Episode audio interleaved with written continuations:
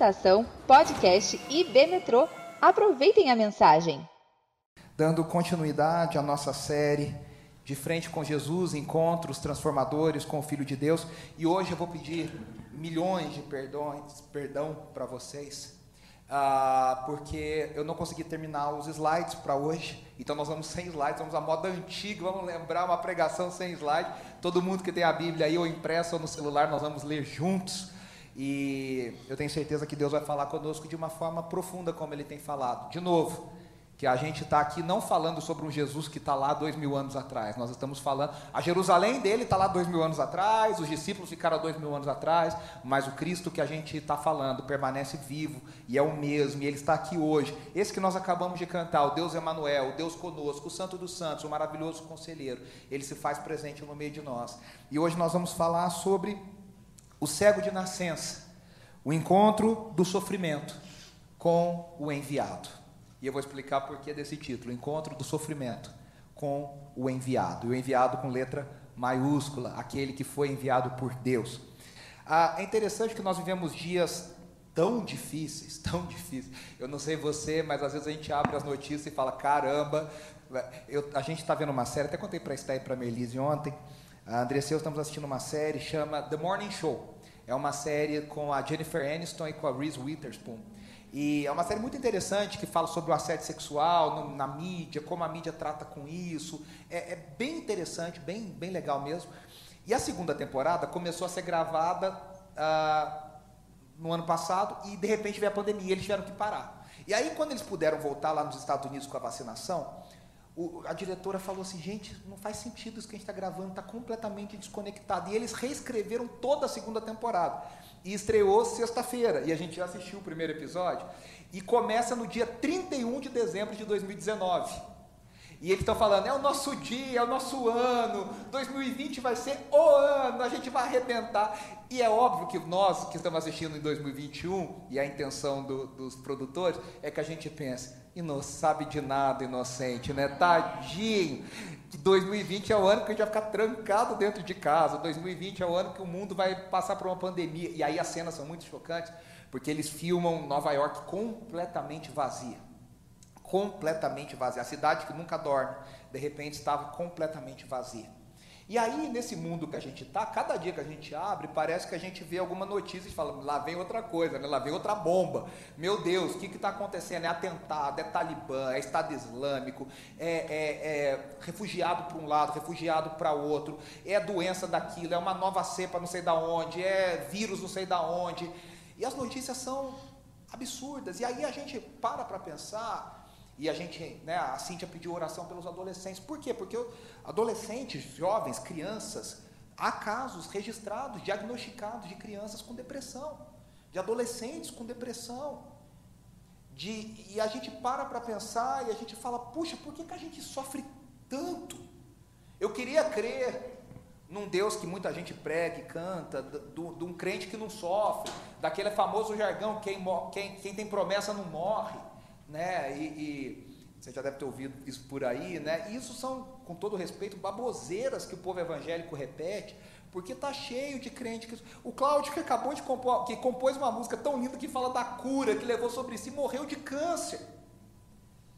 Né? Tanta gente, aí você fala, caramba, que, que, que Deus é esse? Que história é essa? Por que, que a gente sofre? É o famoso enigma filosófico, né? Se Deus é todo poderoso, então ele não é bom. Porque se ele, se ele é todo poderoso e mesmo assim permite o mal, é porque ele tem prazer no mal. Ou se Deus é bom, então ele não é todo poderoso, porque ele quis parar o mal e ele não conseguiu. E nossa fé, a fé que nós cremos, a gente sustenta que Deus é tanto todo poderoso quanto completamente bom. E aí a gente pergunta, por que, que a gente sofre tanto? Por que, que a gente luta tanto? Porque tudo é tão difícil. E aí, essa é uma pergunta que a gente encontra em João capítulo 9. E eu quero que a gente abra lá em João capítulo 9, que é a pergunta que os discípulos fazem para Jesus. E é interessantíssimo esse diálogo. Vamos ler todo o capítulo, então, quem está nos ouvindo, ouça com atenção. É uma história muito legal. Diz assim: Ao passar Jesus, viu um cego de nascença. Seus discípulos lhe perguntaram: Mestre, quem pecou? este homem ou seus pais para que ele nascesse cego? Disse Jesus: Nem ele nem seus pais pecaram, mas isto aconteceu para que a obra de Deus se manifestasse na vida dele. Enquanto é dia, precisamos realizar a obra daquele que me enviou. A noite se aproxima quando ninguém pode trabalhar. Enquanto estou no mundo, sou a luz do mundo. Tendo dito isto, cuspiu no chão, misturou terra com saliva e aplicou-a aos olhos do homem. Então disse-lhe: Vá lavar-se no tanque de Siloé, que significa enviado. O homem foi, lavou-se e voltou vendo. Seus vizinhos e os que anteriormente o tinham visto mendigando perguntaram: Não é esse o mesmo homem que costumava ficar sentado mendigando? Alguns afirmavam que era ele, outros diziam: Não, apenas se parece com ele. Mas ele próprio insistia: Sou eu mesmo. Então, como foram abertos os seus olhos? interrogaram-no eles. Ele respondeu: O homem chamado Jesus misturou terra com saliva, colocou-a nos meus olhos e me disse que fosse lavar-me em Siloé. Fui, lavei-me e agora vejo. Eles lhe perguntaram: Onde está esse homem? Não sei, disse ele. Levaram aos fariseus o homem que fora cego. Era sábado, o dia em que Jesus havia misturado terra com saliva e aberto os olhos daquele homem. Então os fariseus também lhe perguntaram como ele recuperara a vista. O homem respondeu: Ele colocou a mistura de terra e saliva em meus olhos, eu me lavei e agora eu vejo. Alguns dos fariseus disseram: Esse homem não é de Deus, pois não guarda o sábado. Mas outros perguntavam: Como pode um pecador fazer tais sinais milagrosos? E houve divisão entre eles. Tornaram, pois, a perguntar ao cego: Que diz você a respeito dele? Foram os seus olhos que ele abriu. O homem respondeu: Ele é um profeta. Os judeus não acreditaram que ele fora cego e havia sido curado, enquanto não mandaram buscar os seus pais. Então perguntaram: É este o seu filho, qual vocês dizem que nasceu cego? Como ele pode ver agora? Responderam os pais: Sabemos que ele é nosso filho e que nasceu cego, mas não sabemos como ele pode ver agora o que ele abriu os olhos. Perguntem a ele, idade ele tem, falará por si mesmo. Seus pais disseram isso porque tinham medo dos judeus, pois estes já haviam decidido que se alguém confessasse que Jesus era o Cristo, seria expulso da sinagoga. Foi por isso que seus pais disseram: idade ele tem, perguntem a ele. Pela segunda vez chamaram o homem que fora cego e lhe disseram: Para a glória de Deus, diga a verdade Sabemos que esse homem é pecador. Ele respondeu: Eu não sei se ele é pecador ou não. Uma coisa eu sei: eu era cego e agora vejo. Então lhe perguntaram: O que fez ele a você? Como abriu seus olhos? E ele respondeu: Eu já disse, vocês não deram ouvidos. Por que querem ouvir outra vez? Acaso vocês também querem ser discípulos dele? Então eles o insultaram e disseram: Discípulo dele é você. Nós somos discípulos de Moisés. Sabemos que Deus falou a Moisés, mas quanto a esse, nem sabemos de onde ele vem. O homem respondeu: Ora, isso é extraordinário. Vocês não sabem de onde ele vem, contudo, ele me abriu os olhos. Sabemos que Deus não ouve pecadores, mas ouve o homem que o teme e pratica a sua vontade. Ninguém jamais ouviu que os olhos de um cego de nascença tivessem sido abertos. Se esse homem não fosse de Deus, não poderia fazer coisa alguma. Diante disso, eles responderam: Você nasceu cheio de pecado como tem a ousadia de nos ensinar? E o expulsaram. Jesus ouviu que o haviam expulsado e, ao encontrá-lo, disse: Você crê no filho do homem? Perguntou o homem: Quem é ele, Senhor, para que eu nele creia? Disse Jesus: Você já o tem visto, é aquele que está falando com você. Então o homem disse: Senhor, eu creio, e o adorou. Disse Jesus: Eu vim a este mundo para julgamento, a fim de que os cegos vejam e os que veem se tornem cegos. Alguns fariseus que estavam com ele ouviram-no dizer e perguntaram: Acaso nós também somos cegos? Disse Jesus: Se vocês fossem cegos, não seriam culpados de pecado. Mas agora que dizem que podem ver, a culpa de vocês permanece. Esse é um texto intrigante, maravilhoso, cheio de ironia. Você vai lendo, você vai rindo, né? Porque o texto já vai fazendo, já vai denunciando como os fariseus eram ridículos e como esse cego, um homem pouco instruído, que até minutos atrás era um, um mendigo, de repente está dando aula para os fariseus e está mostrando algumas coisas e como é ridícula a religiosidade, como é ridículo o tradicionalismo, como é ridículo a visão de querer controlar Deus e colocar Deus dentro de uma caixinha. A primeira coisa que a gente vê é que João fornece pouquíssimos detalhes sobre a época e o lugar desse encontro. Por quê? Porque a gente tem que lembrar que desde o capítulo 5, João está traçando um na, na, na, música a gente fala um crescendo, né? um, um, um crescendo. A, a, a, tá, a, a cena está ficando mais e mais. Se fosse uma trilha sonora, ia ficar assim, aumentando de intensidade. Tá, tem, um, tem um thriller, tem um mistério, tem algo para acontecer, e João tem traçado isso desde o capítulo 5, que é uma, uma, um crescimento da, da oposição que os judeus líderes do templo, os saduceus e os fariseus fazem a Jesus. Então essa oposição começa a crescer, crescer, crescer, crescer, e vai chegar uma hora no Evangelho de João que essa oposição vai ficar insustentável. Lembrando que João está ecoando as palavras do seu prólogo: veio para os que eram seus, mas os seus não o receberam. E cada vez mais os que eram seus não o estão recebendo. E aí ele, ele coloca isso como uma continuação de tudo que está sendo de tudo que está acontecendo. E o capítulo 8, especialmente, a gente já estudou o 1, o 3, o 4, o 5 e o 6. O 7 e o 8, Jesus fala várias coisas e há um grande debate com esses líderes. E aqui João está dando uma continuidade a esse debate, a, essa, a esse confronto, a essa confrontação. A gente sabe que esse encontro aconteceu depois das festas dos tabernáculos, onde a gente estava na última vez, no capítulo 6, entre final de setembro e começo de outubro, exatamente essa época que nós estamos agora, e o Hanukkah, que acontece no dia 25 de dezembro. Lembrando que Hanukkah não é Natal judeu, porque Natal é uma festa cristã. Hanukkah é a festa das luzes, onde os judeus celebram a libertação de Judas, o martelo, Judas Macabeu, no dia 25 de dezembro. Aí fica a, a, a história, né? Ah, então, está entre o, fim, o começo de outubro e dezembro aconteceu esse encontro em Jerusalém. Jesus está de novo em Jerusalém, celebrando uma festa. E de novo, o ensino de Jesus confronta, a prática de Jesus confronta.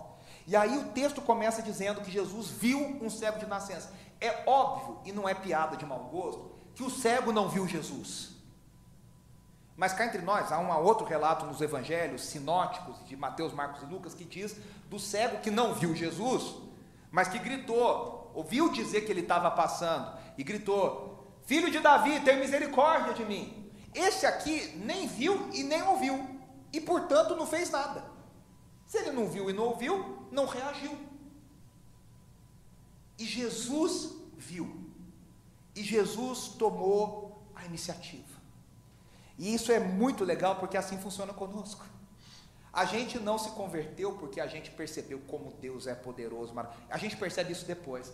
A gente foi salvo, como nós cantamos pela graça, por mérito total de Deus que um dia nos viu, um dia olhou para nós, que um dia soube, olhou para o fundo do nosso coração. Alguns, como eu, desde de um lar cristão na infância, outros já na adolescência, outros na fase adulta, mas um dia, o Deus que criou céus e terra parou e olhou para nós. Eu creio e entendo que a Bíblia assim ensina, e eu não quero aqui entrar em debates calvinistas e arminianos, mas eu creio que a Bíblia ensina que Deus nos salvou e nos amou desde antes da fundação do mundo, e que Ele olhou para nós e Ele falou: Ah, esse aqui é meu, esse me pertence. A Ana, e a Ana é minha, a Ana me pertence, a Ana eu não vou perder, ela me pertence.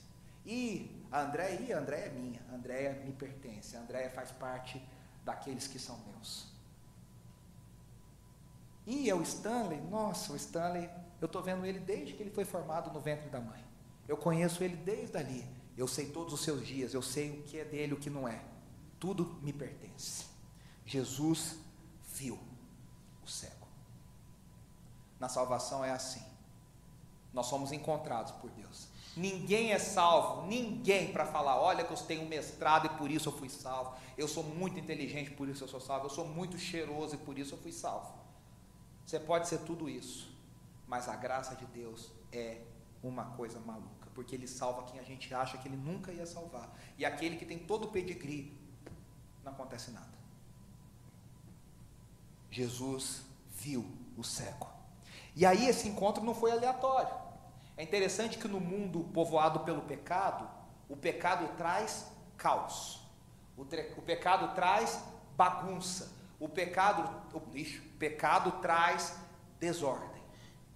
O Criador, o Salvador, o Redentor, traz paz, traz calma. Num mundo que está tudo fora do lugar, Jesus vem para trazer ordem. No mundo que era sem forma e vazia, a palavra de Deus veio para trazer ordem. E lembre-se que João disse que essa palavra, o Logos, é o próprio Cristo que agora virou gente e habita no meio de nós. E ele trouxe ordem lá em Gênesis 1, no mundo que tinha abismos e trevas e águas para tudo quanto era lado. Ele continua trazendo ordem e colocando em ordem o que o pecado tirou. Não é assim dentro de nós, né? Às vezes nosso coração está tão bagunçado, às vezes a gente está tão tomado pelo, pelo caos, pela desordem.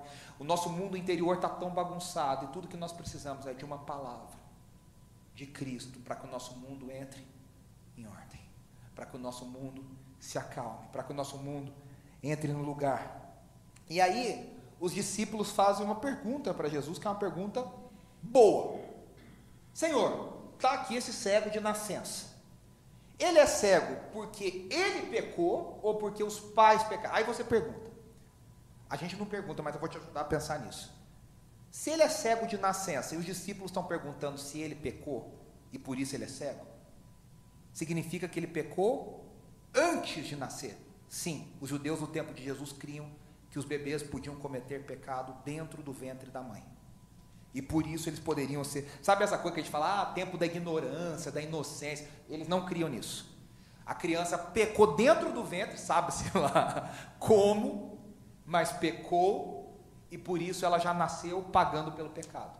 Alguns defendiam até a pré-existência da alma, e eles pecaram antes de encarnar. Então, é uma coisa bem estranho. É aquele desenho Soul da Pixar ajuda a gente a entender isso. A alma já estava lá, a alma pecou. Quando ela entrou num corpo que já tava, já existia essa alma, ela já veio com o, o pecado e ela traz a doença para esse corpo. Ou foram os pais que pecaram? E aí nós estamos lembrando que havia uma crença, e nós falamos sobre isso, que em alguns casos era verdade, que o pecado acontece como consequência a doença acontece como consequência do pecado. Lembra do cego, de, de, o paralítico de João capítulo 5? Jesus fala para ele: não peca mais para que algo pior não te aconteça. Querendo dizer que o que aconteceu primeiro foi porque houve um pecado na vida daquele paralítico, que estava há 38 anos no tanque de Betesda. Mas Jesus, os discípulos estão aqui fazendo uma grande, o Stanley é bom para isso, né, na sua apostila, no seu caderninho, uma grande pergunta teológica. Adoro essas perguntas. Mas cá entre nós, essas perguntas só valem para nós no mundo, num exercício intelectual, numa conversa, para a gente ficar pensando. Porque no mundo real, as pessoas não querem saber de perguntas teológicas. Uma pessoa que está em sofrimento, cá entre nós, esse cego estava pouco se lixando se ele era cego porque ele pecou, porque o pai e a mãe pecaram. Ele queria deixar de ser cego. E aí, onde os discípulos viram uma pergunta teológica, Jesus viu compaixão. Às vezes a igreja perde um tempo com coisas que não mudam nada no mundo. A gente está aqui discutindo se foi, se não foi. Sabe, sabe aquilo assim? Vocês viram isso? A pandemia é Deus castigando o mundo. Aí fica lá escrevendo no Facebook, o Fábio gosta dessas brigas de Facebook, eu também. E tamo lá. E aqui, e será que foi? Será que não foi? Será que fulano não sei o que lá? Mas o pastor tal falou, não sei quem falou, o bispo não sei da onde. O que está acontecendo? E as pessoas morrendo, e as pessoas precisando de consolo, e as pessoas, as pessoas. E a gente aqui discutindo se é, um, se é um castigo de Deus ou não era. Não, porque o profeta tal falou que não, porque lá em Apocalipse fala isso. Não, mas veja essa visão pré-milenista, pré-tribulacionista, pós não sei o que lá. Beleza, é tudo legal, mas as pessoas estão morrendo, meu amigo. As pessoas estão precisando de ajuda, as pessoas estão precisando de apoio. Os discípulos estão aqui, é, é, é, né, viajando na maionese, uma pergunta teológica, eles devem ter pensado: que pergunta boa que eu fiz. Quem fez? Daquelas assim, né, para falar, o professor Raimundo fala, nota 10, queria ter um filho assim. E Jesus está falando, vocês estão malucos? Vocês estão mais preocupados se o cara é cego por isso ou por aquilo? Esqueceram que ele é cego. Ele é cego. Cá entre nós, a gente faz um monte de pergunta errada para Deus. E o que eu acho mais maravilhoso de Jesus é que ele responde o que ele quer. Ele responde o certo, como se a gente tivesse perguntado certo. A gente, como se, ele conserta a nossa pergunta na resposta. Ele é tão maravilhoso que ele conserta a nossa pergunta. A gente vai, fala um monte de coisa errada, um monte de baboseira, ele vai lá e dá um jeito e traz a resposta certa. E aí, né, se fosse o crente hoje brasileiro, ia falar assim: é maldição hereditária. Será que fez quebra de maldição? Qual a brecha que ele deu? Será que ele foi no encontro da irmã lá para ungir e passar no, no, corredor dos 70 pastores e pular a fogueira santa de Israel? Será que ele recebeu um óleo ungido do monte ou das oliveiras? Será? E você acha que é bobeira? Quando você chega no Jordão em Israel, tem um monte de garrafinha plástica, furreca, que eles vendem num valor absurdo para você pegar a água do Jordão e trazer para casa. A água ungida do Rio Jordão, né? Uma pergunta mais séria: quem criou o mal? E eu não estou dizendo que essas perguntas não têm lugar, eu estou querendo dizer que primeiro vem a compaixão, depois você pensa nessas coisas. Mas quem criou o mal? Por que, que o mundo tem sofrimento? A grande pergunta: quem serve a Deus escapa do mal? Né? E aí fica enfim, no mundo que a gente acredita que a igreja, no pior momento do mundo, vai ser tirada para deixar o mundo sofrer sozinho, a igreja vai ficar, né? Ah, como diria cantava o falecido irmão Lázaro, ainda bem eu vou morar no céu. Tipo, ó, vocês ficam aqui embaixo, vocês só pega o anticristo, pega a tribulação, nós estamos aqui no resort, maravilhoso. Isso é, isso é loucura, com todo respeito, de uma igreja que se vendeu ao conforto, que se vendeu a uma visão de prosperidade, que se vendeu a uma ideia de que o cristão não sofre, que o cristão não passa por tribulação. É só, não precisa nem ler a Bíblia. Olha a história da igreja.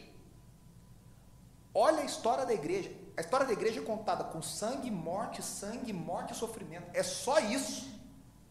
E não sei de onde a gente tirou que a igreja não vai sofrer. E aí, né?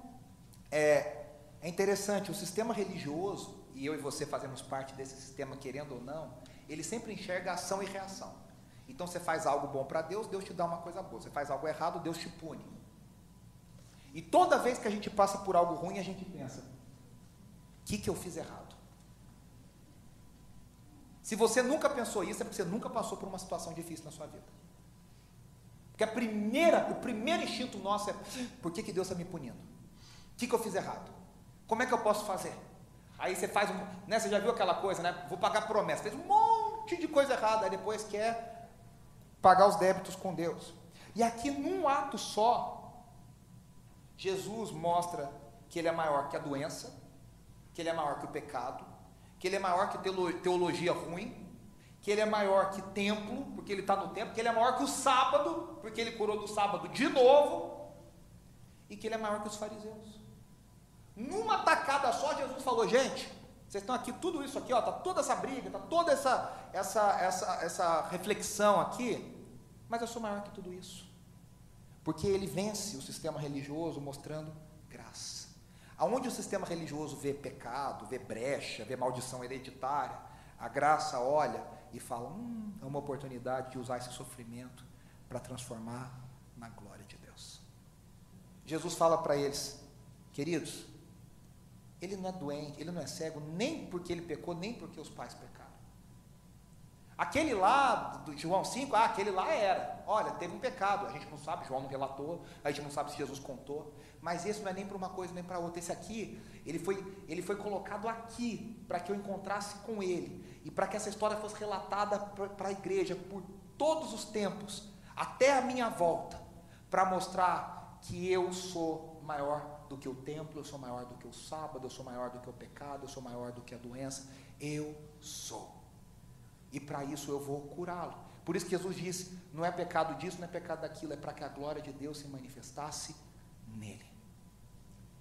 Eu estava lendo um pastor que eu gosto muito chamado Skip Heitzig, e ele diz que a gente devia ter todo mundo um, uma pasta no nosso HD, que é aquela pasta assim, para maiores informações posteriores.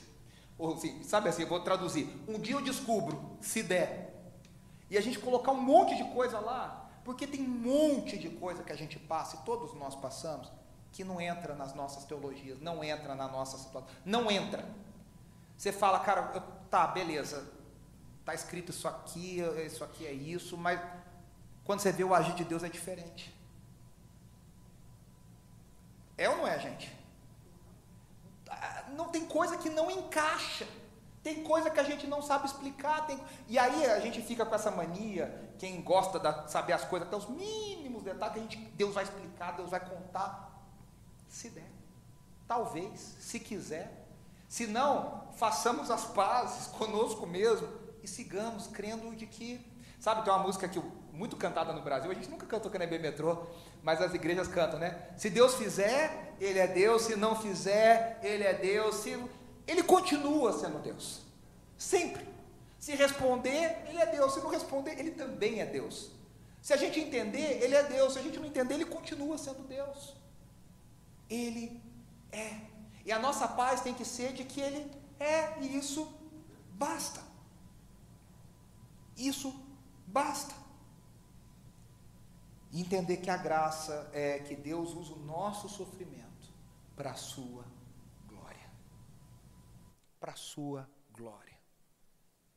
Eu não sei como. E aí eu quero trazer algumas ideias de como o sofrimento pode ser para a glória de Deus. O sofrimento pode ser para a glória de Deus porque ele nos permite entender quem sofre. O Sérgio Pimenta tinha uma música que ele dizia: Só quem sofreu entende a dor de quem sofre. Senão fica aquela coisa muito plástica, muito bonitinha, mas você não vê verdade. Agora, se você sabe aquela dor, você fala direto a dor daquela pessoa.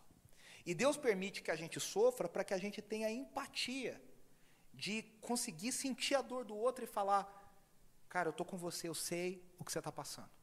Vamos juntos. O sofrimento nos equipa a ministrar quem sofre. O sofrimento nos permite a falar no coração de quem sofre.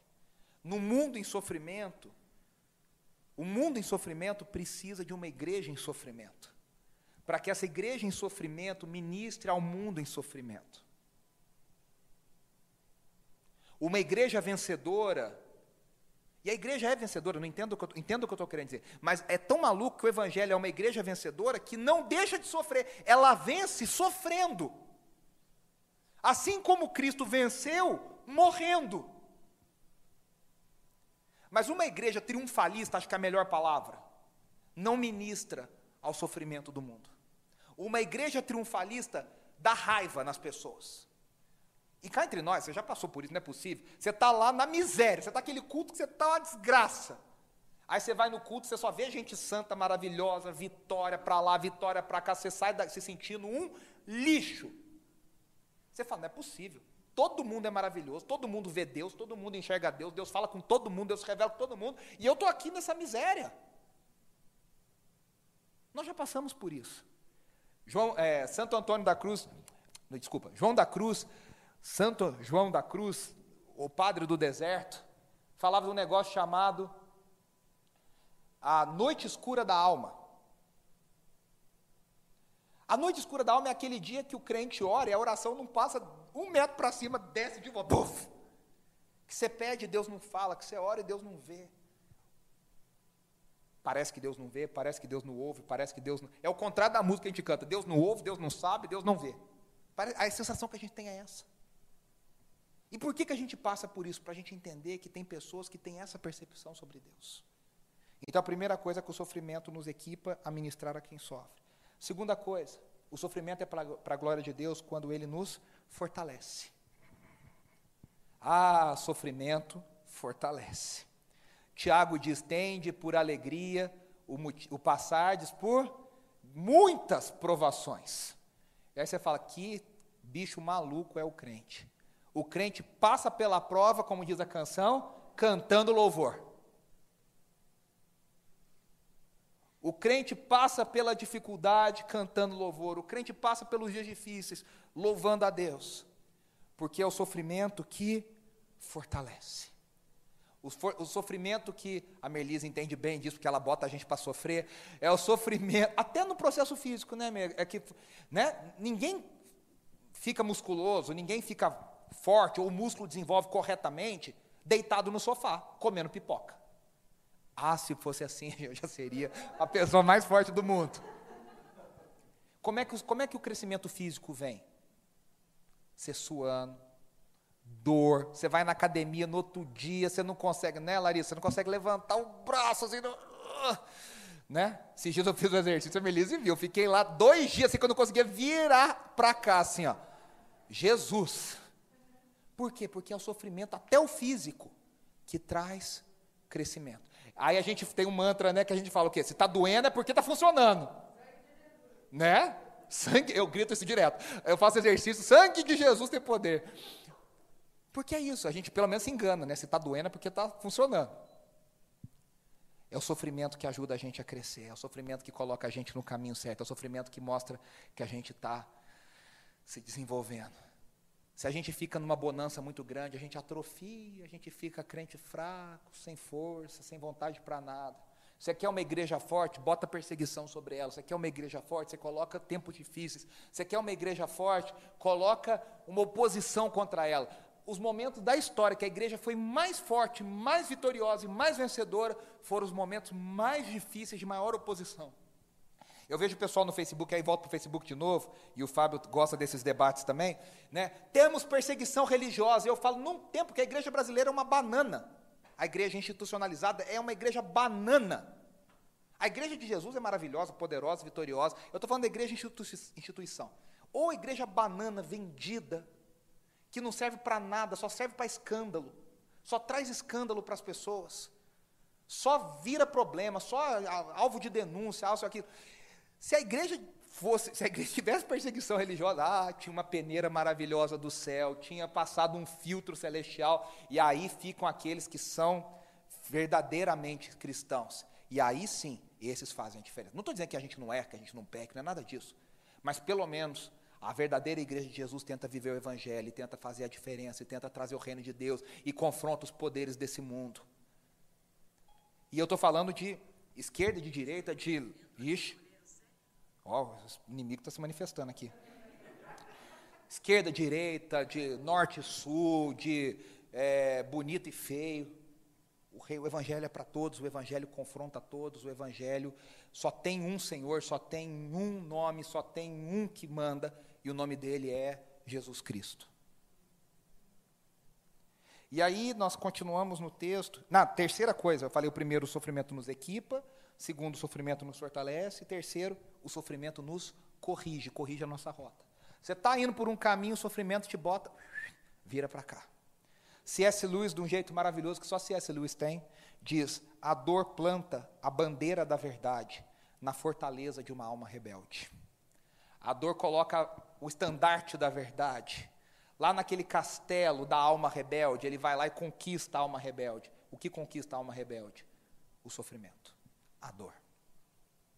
E aí nós continuamos o texto, Jesus disse: Meus irmãos, a gente tem que fazer a obra, porque enquanto é dia, a obra de Deus tem que ser feita. O que, que Jesus está dizendo? Que vai chegar um dia que a obra de Deus não vai ser feita mais. Vai chegar um dia que aqueles que escolheram o caminho das trevas vão estar para sempre em trevas, e os que foram salvos pela luz vão estar sempre. No céu a gente não vai pregar, no céu a gente não vai evangelizar, no céu não tem que curar, no céu não, não tem a obra já foi completada. Nós temos que trabalhar enquanto nós aguardamos a volta do Senhor, enquanto é dia.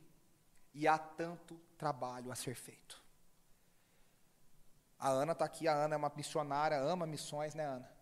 Não é verdade? A gente encosta, você descobre uma demanda. A gente acha que está tudo bem, e tem pessoas, a Ana tem trabalhado muito nisso, passando por tráfico humano. Tem pessoas sendo vendidas para prostituição. Tem pessoas sendo vendidas no mercado negro de, de, de órgãos. A gente acha que isso não acontece. Tem pessoas desaparecidas, tem ministério, tem ministério de tudo, tem demandas para tudo. Jesus disse: os campos estão brancos e os ceifeiros são poucos. Isso não mudou. Há trabalho, há muita demanda, o mundo está precisando muito, há muito sofrimento, há muita dor, há muita morte, há muita maldade, há muita corrupção. Graças a Deus que tem levantado pessoas para trabalhar nos, nos meios políticos para acabar com a corrupção. Graças a Deus que tem levantado pessoas para trabalhar nos meios de saúde para trazer cura para as pessoas verdadeiras. Graças a Deus que tem gente trabalhando com informação, com tecnologia. Deus tem levantado, o reino de Deus tem atingido todas as áreas porque o trabalho é muito, muito, muito grande. E aí Jesus fala isso, e o que, que ele faz? Ele fala, ó, esse cara aqui não, não, não é doente nem por isso, nem por isso. O trabalho, a obra de Deus é muito grande, E aí Jesus tem uma coisa pouco usual, e eu acho que isso só aconteceu porque o cara era cego e não sabia o que estava acontecendo. Jesus cospe no chão. E ele cuspiu bastante, porque ele fez um, uma massinha. Foi aquela cuspida com gosto. Pegou e passou no olho daquele cara. Tem gente que faz assim, né? Mas nem o cuspe de Jesus. Tem uma igreja aqui em São Paulo antigamente chamada Cuspe de Jesus. É, isso é verdade, verdade verdadeira. Não estou inventando. Verdade verdadeira. E aí o que acontece? Alguns aqui acham que Jesus está fazendo referência a Gênesis, quando Deus formou o homem do pó da terra e modelou. Talvez seja uma, né, uma, uma referência ao Logos que tudo fez, e agora ele pega de novo a terra, o barro e passa nos olhos daquele. Ele nunca mais fez isso.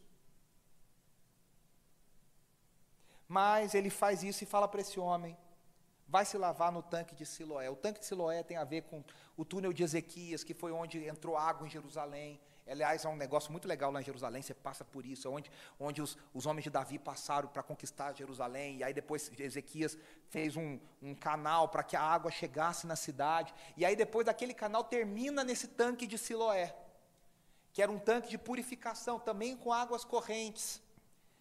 E, e aí João diz: Siloé significa enviado. E é interessante que alguns comentaristas entendem que Jesus está. Porque não fica claro. Por que, que Jesus fala para ele, vai se lavar no tanque de Siloé? Não, não tem uma explicação muito. E alguns comentaristas entendem que o trocadilho do nome faz o sentido da história. Jesus, o enviado de Deus, está enviando esse homem agora para que a cegueira desse homem saia. E aí eu acho que está muito claro para todos nós que essa cegueira desse homem, Jesus dando vista a esse cego, é uma representação do que ele está fazendo espiritualmente no mundo. Ele está dizendo, eu estou curando esse cego, mas na verdade eu estou abrindo os olhos espirituais de muita gente. E a grande ironia do texto é que Jesus está curando o cego, está dando vista natural e espiritual para esse homem, e aqueles que deveriam ver que são os mestres da lei, que são os fariseus, que sabem tudo, estão cada vez mais cegos. E aí o diálogo é, no mínimo, estranho. Você já começa a perceber que está errado, porque é o seguinte: ao invés dos caras celebrarem a cura, eles começam a promover uma inquisição. Já está errado aí. Quando a igreja de Jesus começa a se preocupar mais em como, por quê, quando, do que efetivamente com o que aconteceu e celebrar as coisas boas, é porque a gente já foi tomado pelo sistema religioso. Né? Eles não celebram, nossa, esse cara era cego, era... foi curado. Depois a gente pensa no que aconteceu. Não, ele já começa a inquisição. E aí é um negócio meio estranho, porque eles começam a perguntar uma vez, perguntam, e o cara fala a mesma coisa sempre. Eu era cego, ele passou coisa minha, nos meus olhos, lama nos meus olhos, eu me lavei e vi. Aí pergunta de novo. Na terceira ele fala: Vocês já não ouviram o que eu estou falando? Vocês querem ser discípulos? E aqui é legal porque esse cara é completamente diferente do paralítico do capítulo 5. O paralítico do capítulo 5 fala: Ó, oh, não tem nada a ver com isso, foi ele que me curou, ele que mandou pegar, não quero saber de problema. Esse aqui não, esse cara de boa, tranquilo, responde, responde. Aí chama os pais. Aí os pais, com medo de serem expulsos do, do Rotary Club, ali, do, do momento social, da sinagoga, ficar mal falado na cidade, fala: olha, ele é nosso filho, mas ele já é grande o suficiente, pergunta para ele. A gente não quer problema. Ó, esse pai essa mãe, nota 10, hein? Nota bacana para eles. Não, o problema é dele. E aí eles perguntam de novo. E aí você vê como que a cegueira. Porque eles estão preocupados com o como. Como que isso aconteceu? Foi no sábado? De novo? Como que ele fez isso? Como? E eles não estão preocupados com quem fez isso. Meus irmãos, a gente não tem que se preocupar primeiramente com como, a gente tem que se preocupar primeiramente com quem. Quem é Jesus? Quem é o Messias? O que ele pode fazer por nós? Quem? E aí essa cura, por que, que eles ficaram tão malucos, os fariseus? Porque essa cura foi no ponto nefrálgico de toda a crença deles. Porque é o seguinte, eles pensam, pecado é resultado, a doença é resultado de pecado. Quem perdoa pecado é Deus. E quem cura é o enviado de Deus. Se esse maluco que a gente acha que é pecador, está curando é porque ele de alguma forma perdoa pecados, se ele perdoa pecados, ele é Deus. Então virou um problema para eles. Se eles aceitassem a cura, eles estavam aceitando que Jesus tinha poder para curar. Se eles negam a cura, eles estão brigando com a realidade. Por isso que o cara fala, gente, eu só sei de uma coisa.